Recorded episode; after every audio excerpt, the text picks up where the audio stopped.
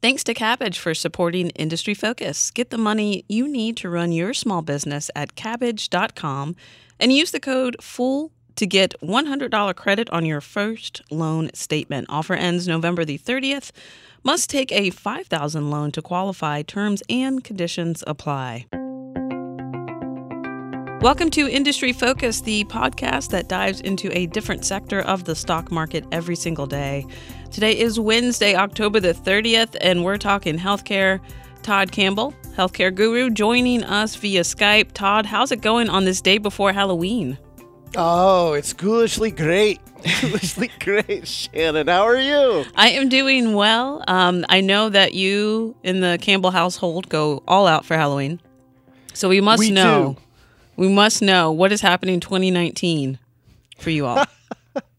Well, you know, the funny thing is that, you know, that I set the stage to the stakes really high last year. So this year did. I did something just really, really bizarre. And most of our listeners would have to, but it was kind of like a, like a, a, a mailbox uh, in a in a delivery. Per- my mailman came to our Halloween party, so he, he came as the mailman. I was a mailbox, so he kept walking around giving me beverages inside my. Uh, Wow, Todd, you always outdo yourself. I must say, I'm always just so impressed by the creativity I see on that. But I'm excited for today's show because, well, we're going to take this Halloween theme on through. Uh, we've got this special Halloween edition of Industry Focus Healthcare. First off, we've got a drug that's been resurrected from the dead, if you will. And we've also got one of the largest pharmacy retail chains that's basically attempting to put the nails in the coffin into one of its key strategies. But first, Todd, let's dive into biotech world. Just like a know- zombie, biotech Just like behemoth Biogen, that's ticker symbol BIIB, is now resurrecting a program back from the grave. That's right, aducanumab, their high risk, high reward Alzheimer's drug, has been miraculously raised to new life, Todd. and with some Frankenstein esque data, Biogen is saying, well, this drug is still alive and it may actually work in some patients and with a particular dose. We did see Biogen stock basically come back to life, jolting up almost 40% on the news. Todd, what a stunner across the biotech world. Even more so, a stunner for patients, especially those that were enrolled in these trials. Now, all of a sudden, lots of question marks. Yeah. Yeah, and this was you're right. This was buried for dead. This was left for dead. I mean, this was this um Okay, so what we're talking about is Biogen's ad I can't pronounce it. Aducanumab. We'll call it Adu maybe.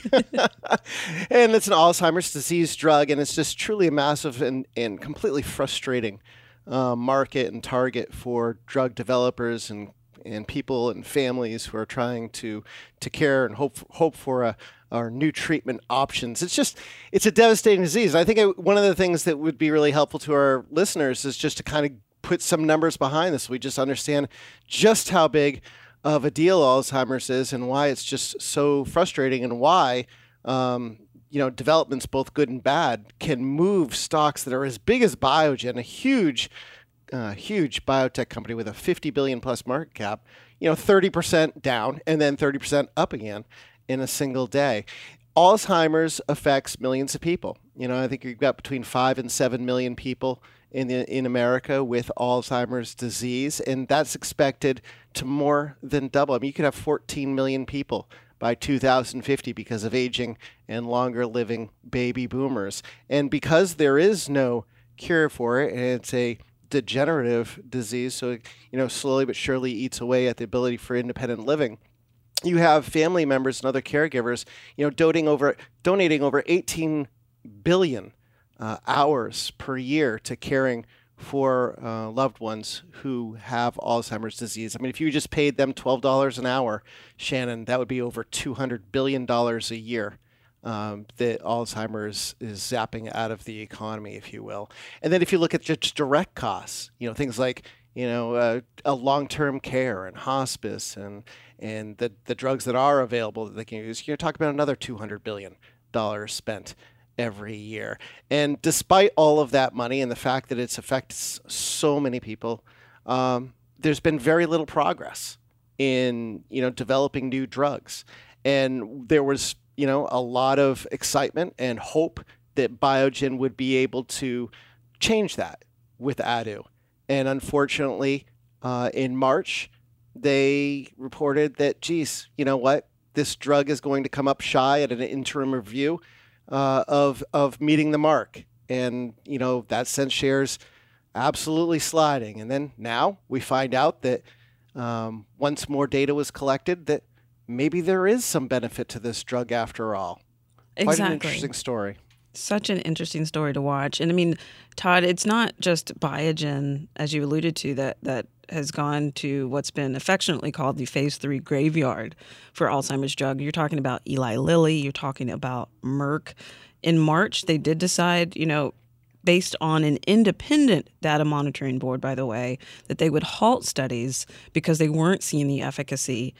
But now, basically, on from a high level, new data is showing um, they were able to go back and look and for patients who were exposed to higher doses for an extended period of time did seem and I use that term loosely to significantly mm. slow down cognitive decline and reduce some of the plaque buildup that's thought to to cause um, Alzheimer's. And so, one key point here is, of course, Biogen was looking at patients with milder forms of the disease and really going at it from the angle not so much of reversing, but more at the angle of prevention. And Todd, you know, we've talked about it on the show before. Neither one of us are big fans of going back and data mining to try to find subsets of patients. In some cases, it's worked, but that's usually the exception rather than what we typically see in terms of good quality data that we can fully put our confidence and trust behind. Yeah, and the FDA usually isn't overly uh, receptive to kind of these um, retrospective lookbacks. But this might be a slightly different scenario because, you know, they based the futility study on a cutoff date of the end of December. And, you know, there were, granted, it was still in a lot of people, but the people that I think it was like maybe 2,000 had basically reached the mark at the point where they did the futility study. Um, but a lot of those people had been dosed at the lower doses of this drug. And sure enough, once you know all of the people could be evaluated, that allowed a lot of the higher dose people to be included in the data set. And you know that's what, according to Biogen, caused the swing in one of two studies towards efficacy, and efficacy was being measured on uh, basically the the ability to, I guess we'll call, we'll call it reduce the pace of, of, of the of the advance of this disease. So, you know, it's still it's not far from a cure, right, Shannon? It's, we're not talking right. about a cure. What we're talking about is slowing disease progression in Alzheimer's disease p- progression and measuring that on a you know test of your cognitive ability, if you will.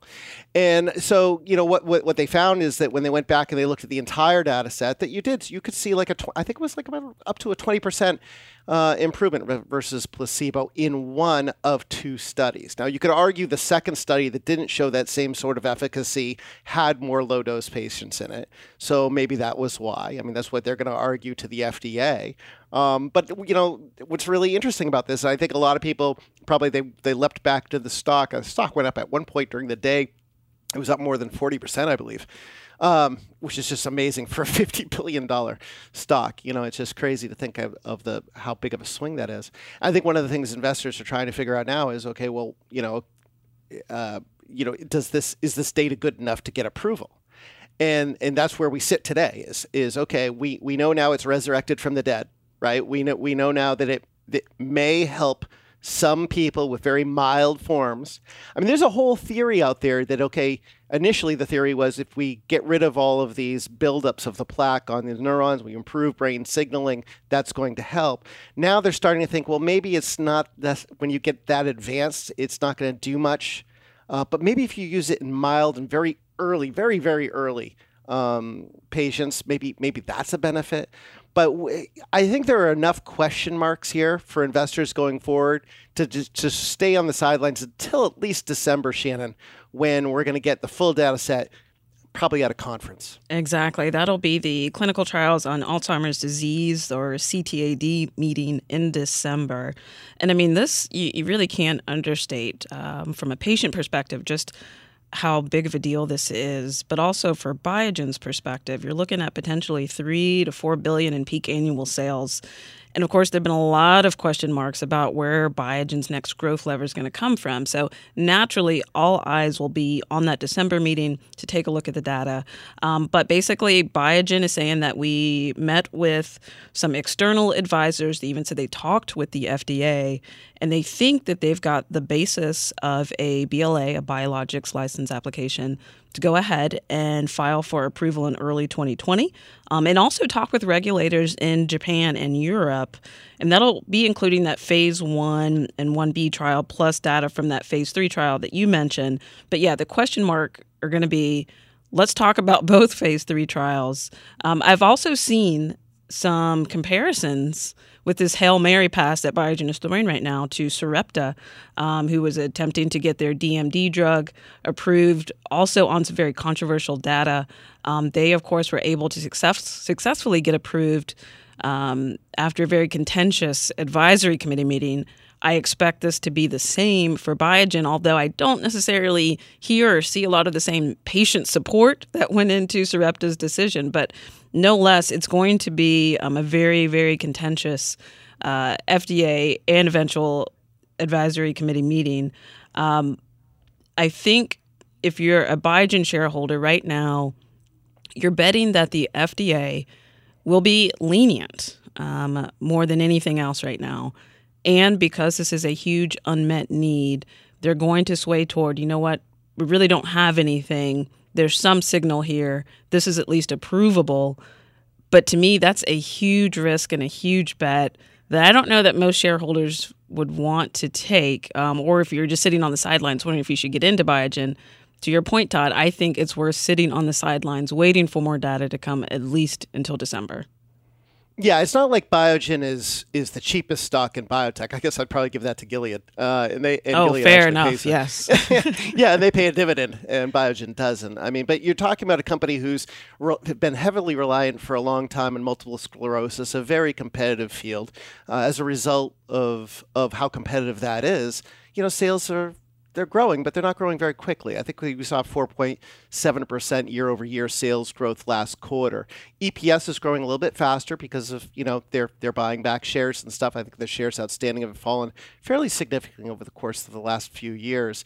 Um, and, you know, theoretically that's good and supports prices. But I mean, when you're talking about a company that is trying to pivot the way Biogen is uh, to diversify into these really, really hard to address targets, you know, be it something like Parkinson's or ALS or or or or Alzheimer's where the failure rate is really high, um, and not really having the the same kind of growth maybe you had 10 years ago for multiple sclerosis. I don't. I think some caution is a little bit warranted here, especially after that big move. Let's see how this plays out. Let's see how the data goes. Let's see how the AdCom meeting goes, and see you know whether or not people are as as willing and receptive to this as possible. I mean, we shouldn't downplay it too much. I mean, if it does help people uh, and it does help delay it in people. I mean, that's that's huge quality life advantage, uh, and certainly could make this a blockbuster drug. I just feel like we need to see a little bit more uh, information before we can say, yeah, this stock is going to go up another 30% uh, from where it already is today. Exactly. So, a lot to watch in 2020.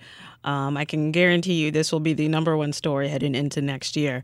Um, but for now, we are going to switch gears, talk about some other big news, this time coming from Walgreens. But first, a quick word from our friends at Kabbage. Managing inventory, covering payroll, and doing a hundred other things before lunch is just an average day when you own a small business. Your time is valuable, and getting the money you need shouldn't take up all of it. That's why Kabbage created a simple, modern way for businesses to access up to $250,000 of credit. Kabbage's application process is online and takes just a few minutes to complete to get a decision. If your business qualifies, you can access the amount you need right away and withdraw more funds whenever you need extra capital. Kabbage has an A plus rating with the Better Business Bureau and has provided over 200,000 small businesses with access to funding. As someone who has watched a close family member build a business from the ground up, I can attest having access to funds to even start, let alone scale, is one of the biggest hurdles a small business can face. But you can get the money you need to run your small business today. Go to kabbage.com to get started. That's K A B B A G E.com.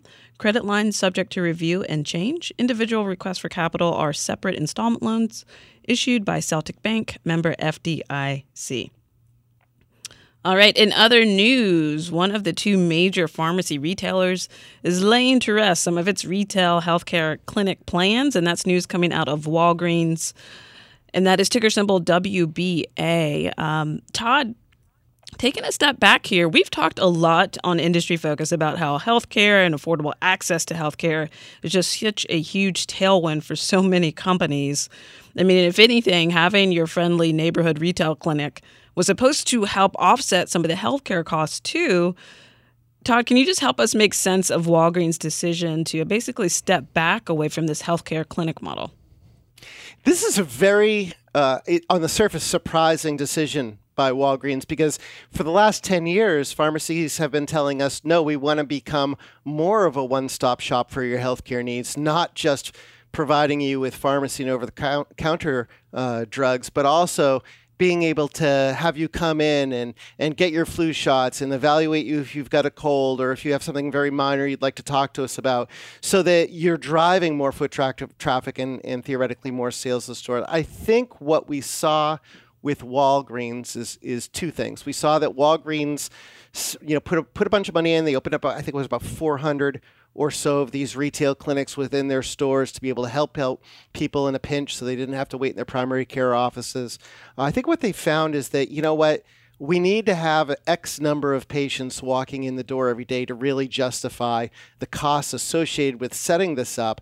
But there's also a tremendous amount of administrative burden that falls on these clinics because, of course, you know, we. it's very hard if you you need to have these each patient have these medical records. These medical records have to be kept very uh, you know organized and kept within these systems. And we've talked in the past about you know, there's a there's a few different systems out there, but they're all very pricey. One of them being Epic, and Walgreens had their own system in place. Uh, CVS, a competitor, actually went with, I believe, Epic, and, and is doing it that way. But I think again, all those administrative burdens, not just okay, I'm going to carve out part of my store and set up a clinic that isn't going to have product on shelves necessarily, but just basically the product is is that service um, and, and the costs that are associated with that, but also these other costs behind the scenes. And one of the things that's interesting about this is that, okay, well, yes, they have 350 to 400 of these clinics out there. They're closing 200. The ones they're not closing are the ones that they're doing in partnership with healthcare systems. So there are some healthcare provider networks out there that have gone to Walgreens and said, you know what?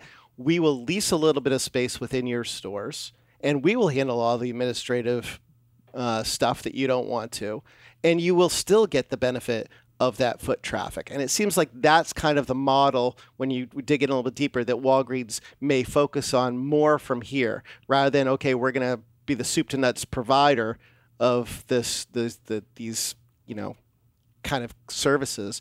Instead, we're going to facilitate them through these lease arrangements or these partnerships, if you will, and we'll still get the best of both worlds as far as the foot traffic in the store.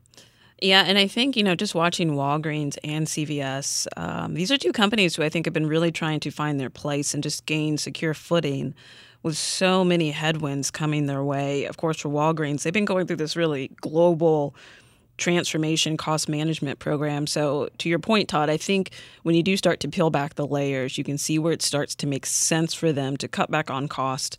But I mean, both of these companies, Walgreens with its more, I guess, pure play convenience distribution strategy versus CVS, who really is trying to become a vertically integrated one-stop healthcare shop with you know being a retailer, a pharmacy benefit manager, and insurer, insurer with its Aetna acquisition. You see the the divergence of strategies here, um, and I really can't blame Walgreens for doing this, especially right now when you've got competition concerns from other players like Amazon. Of course, they acquired PillPack. Um, so you've got some headwinds for really the pharmacy, which has been driving a lot of the growth for these companies. But you've also got concerns about generic drugs. You've got reimbursement cost concerns. I mean, there's just, and even I think for Walgreens, international operations has had some question marks. So it does not surprise me. But Todd, it also sounds like, you know, you've got the healthcare clinics for Walgreens, but they've also got other things that they're doing in the healthcare space. So they're not completely abandoning it by any means, but they're also trying out some other things too, right? Yeah, matter of fact, they're gonna they're gonna take a um, in 100 stores, they're going to open up these Jenny Craig weight centers, uh, where, so they'll be offering personal health and weight loss management services within within those stores to kind of see whether or not that has some stickiness and, and build some traction with with um, with their customers. You know, there's all they've also got other things going on too. And you know, you're reading about this all throughout retail. People expand. I saw I read reading a good story about Walmart how they're, they're putting in dentistry. I think you got some dentistry going into some of these uh, retail pharmacy companies are starting to do that as well. So you're you're having all sorts of other things. They're doing a labs. They have a, uh, a relationship with a labs service. Um, you're seeing some of these re- uh, retailers and their pharmacies doing basic things for chronic disease management, like even doing blood draws. So I don't think they're I don't think they're giving up, if you will, on the idea of being able to provide more services to customers. I think they're just trying to figure out what the right balance is as far as what services are people most in most desiring would most use that that makes sense for us to take away this this other square footage that could be used for something.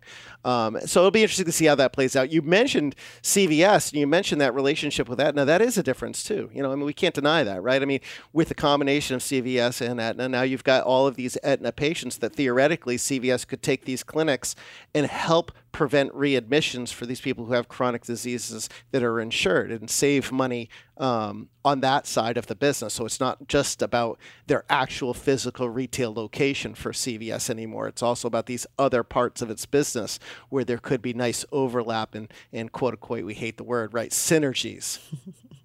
That's right. Um, and I'm going to give a quick uh, shout out to Jason Moser um, here at the Fool. I also have to have to say this. I think some of what you're seeing happening with Walgreens moving away from these very basic clinics also has to do with the rise in telemedicine. We've talked a lot about Teladoc, ticker symbol TDOC. That's one of Jason's uh, favorite stocks, um, and one he talks about quite a bit. But I mean, when you think about it from a consumer perspective, you're looking for your basic services to come, of course, at a much lower cost, but also a convenience factor. And so I think, you know, it's not just Amazon, as I've read a lot of headlines allude to, it's also telemedicine. So you've got to see companies like Walgreens and CVS really adapt and fit their strategies to where consumer behavior is going, and then also still try to grow at the same time. And I think this move does make sense once you start to really peel back the layers. Yeah, telemedicine is is a threat, but it's it's not as much of a threat yet because they need to. Okay, so, if, so let's say that I get, uh, you know, I've got the flu. I don't want to drag my kid to a clinic any more than I do to the primary care, right? The ideal situation is I just call on my smartphone and I talk to somebody who says, yes, you have the flu. But if they're going to prescribe something, you would still then need to go to the Walgreens or the CVS and get that filled unless, of course, they get to a point where, yes, a drone from Walgreens drops off the prescription in front of your house, which you know I think absolutely we could see in in our lifetimes, right, Shannon? Uh, the other competitive thing to consider there is that it's not just that these retail clinics, when they started doing these retail clinics way back in 2007, 2008, you, there really weren't that many urgent cares and outpatient centers, at least not around me.